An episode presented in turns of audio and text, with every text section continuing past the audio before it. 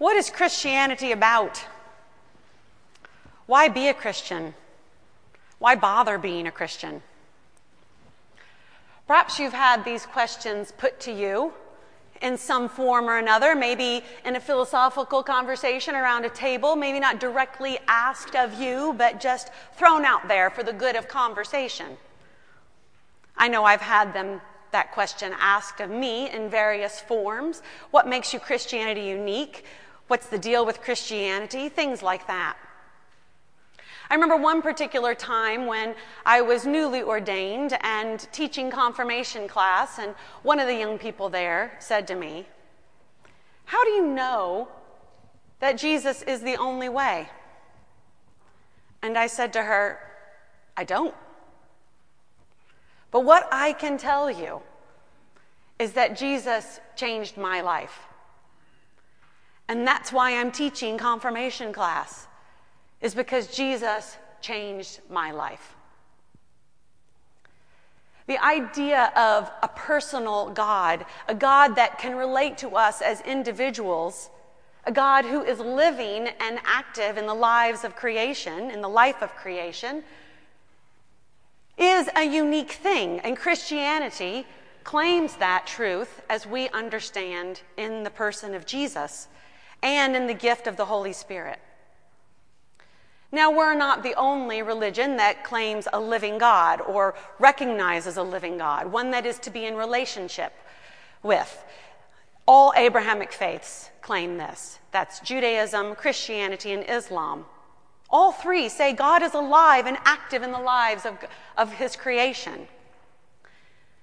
But Christianity is unique in the belief that Jesus is of the Godhead and that it was Jesus that came among us to show us what it means to be in relationship with the living God, demonstrated for us what that means, and told us to follow him. Throughout the season of Lent, we heard Jesus' invitation to follow. And now, as post resurrection people, both in real time and in the stories that we're reading from Scripture, we're looking back over Jesus' teaching and saying, wait, do you think he might have meant something different than we initially thought? John chapter 10 takes place in Jesus' life. It's Jesus who talks about being the good shepherd.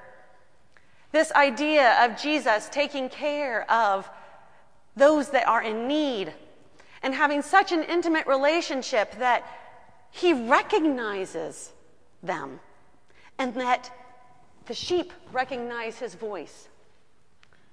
Now, think about that in your own life the voices that you recognize. A voice that you'll hear and you'll say, Oh, that's so and so.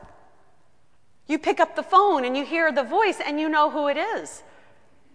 That means you know that person well. Jesus is saying that he knows his creation so well that the creation itself recognizes his voice. Think of the intimacy in just that example. John chapter 10, as you might know or imagine, follows John chapter 9. now, I have to tell you, the numbers that are given in Scripture to help root us in the, helping us all know we're reading the same thing, those were not a part of the original script manuscript. They weren't, there weren't numbers in there. That came about later when translations started to happen and they had to organize it in some way. So, John chapter 9 is a very powerful story, even in my own life. When a man who, it tells of a man who is born blind, and people are trying to understand his predicament. And they say to Jesus, who claims to be a wise teacher, Jesus, who sinned, this man or his parents, that he was born blind? This is one of those questions that he's supposed to untangle for them and perhaps give some sort of right answer. But Jesus gives an answer they do not expect and says, Neither. Neither the man nor his parents sinned. That's not what this man's blindness is about. This man's blindness is so that God's glory can be made known. That story is a lengthy one. John chapter 9 is a very lengthy chapter, 40 some verses, I think it is. And at the conclusion, at the end of that story, Jesus says to the man who he has healed, who he has made to see, He says, Do you believe in the Son of God? And the man says to Jesus, Who is he? Because I want to believe in him. And Jesus says, I am he. And the man says, I believe. Now think about the intimacy of that story. This man's life was changed because of Jesus. And he says to Jesus, You tell me who to believe, and I'll believe that person. Because of what you have done in my life, whatever you say, I'll do. If you told me that person over there is the Son of God, I'll go follow him. You tell me I'm going to follow because of what you have done in my life. I know, I know the truth. That is the intimacy of God, and it is available to us in Jesus, and we understand that as Christian people. This idea, though, of an intimate God who loves all creation is not unique to, to Christianity because we hear it in the Hebrew scriptures as well in the 23rd Psalm. This psalm is beloved, it is pervasive. And the reason it is, is because it's so beloved. We hear it often at funerals, and perhaps people imagine that this picture of this beautiful pastoral scene with running water and green grass and a table laden with everything that's needed and being anointed with oil and the peace that passes understanding. Perhaps sometimes people imagine that is what eternity looks like. But this psalm is written for the living. This psalm is written for those that are on earth. And the idea of shepherd is even a phrase that had been used for kings. A king being a shepherd in charge of caring for his kingdom. And so when the psalmist is writing it, the psalmist is saying, The Lord is my shepherd. The Lord who is above all kings. It's the Lord that provides for my every need, that leads me to food and drink, restores my soul. Another way that could, that could be interpreted is gives me life. The Lord is the one who gives me life. The Lord is the one that sets a table for me, even amongst my enemies. And this is a different perspective than what you would expect from a king. A king would eradicate the enemies, and thus you can sit down to feast. But the psalmist says, No, even in the midst of them, I don't need to be afraid because the Lord sets a table for me and gives me all that I need. The Lord anoints my head with oil, cares for me in such a way that my cup overflows. Surely mercy and goodness will follow me all the days of my life, that they'll actually pursue me. The psalmist is recounting that God pursues God's creation. Often that verb is thought of in relationship to an enemy. But the psalmist is turning it and saying, It's God who pursues me with God's love and mercy, so that I might dwell in the house of the Lord, the kingdom of the Lord forever. Forever. Not something that starts later, but now.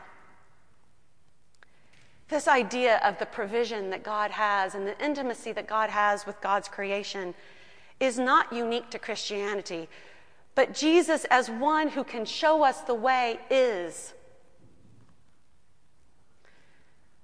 When I think about that question that that confirmand had for me, how do you know that Christianity or Jesus is the only way? And I told her, I don't. That highlights, I believe, a way of knowing Often we think of knowing as being able to refute all other things, but we don't always have to refute all other things in order to know something to be true. We do have to address it. And so the way in which I address it is that some things are beyond my understanding, but that doesn't mean I don't know things. Indeed, religions are different from one another, and as I mentioned about the living God in the Abrahamic faiths, other religions don't have that kind of emphasis of a living God. I was talking with a friend of mine just this week who has gained a new friendship with a woman who's an octogenarian and a Hindu. She's from India, and my friend is about my age, and her new friend said to her, I want to go to church with you. And so my friend said, Okay, great. Not many people just speak up like that. So she went and picked up her friend to take her to church with her. And her new friend said to her, Now I want to be clear. I'm not interested in conversion. And I don't want to be approached with this sense of wanting to convert me. As I was talking with my friend about the uniqueness of Christianity and even in the scope of the Abrahamic faiths, I said, you know, it's interesting because not all faiths have conversion as a part of it. Not all religions have conversion. I mean, if you want to be a Hindu, then just be one. Read the readings and do stuff that the rituals that are part of Hinduism or Buddhism. There's no conversion to Buddhism. You just do Buddhist things. You read the Buddhist teachings, you do Buddhist practices, and then you can claim to be a Buddhist. It's only in the Abrahamic faiths that there's this idea of conversion, of being made new.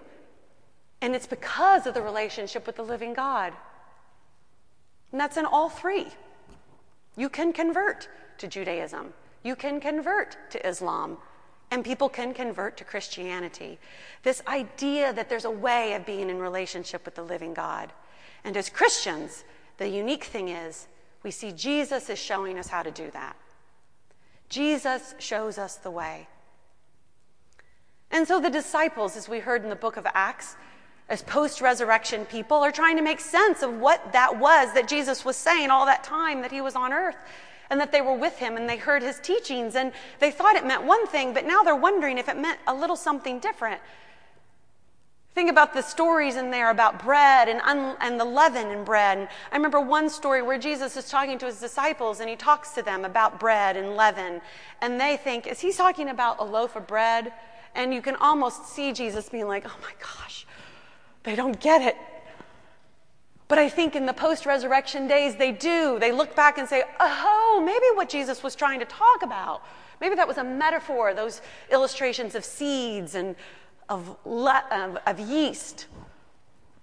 Maybe that's what Jesus was trying to tell us because you hear in the Acts of the Apostles the early followers of Jesus recounting Jesus' teachings and saying, That's what you're seeing now the living God at work in the life of creation.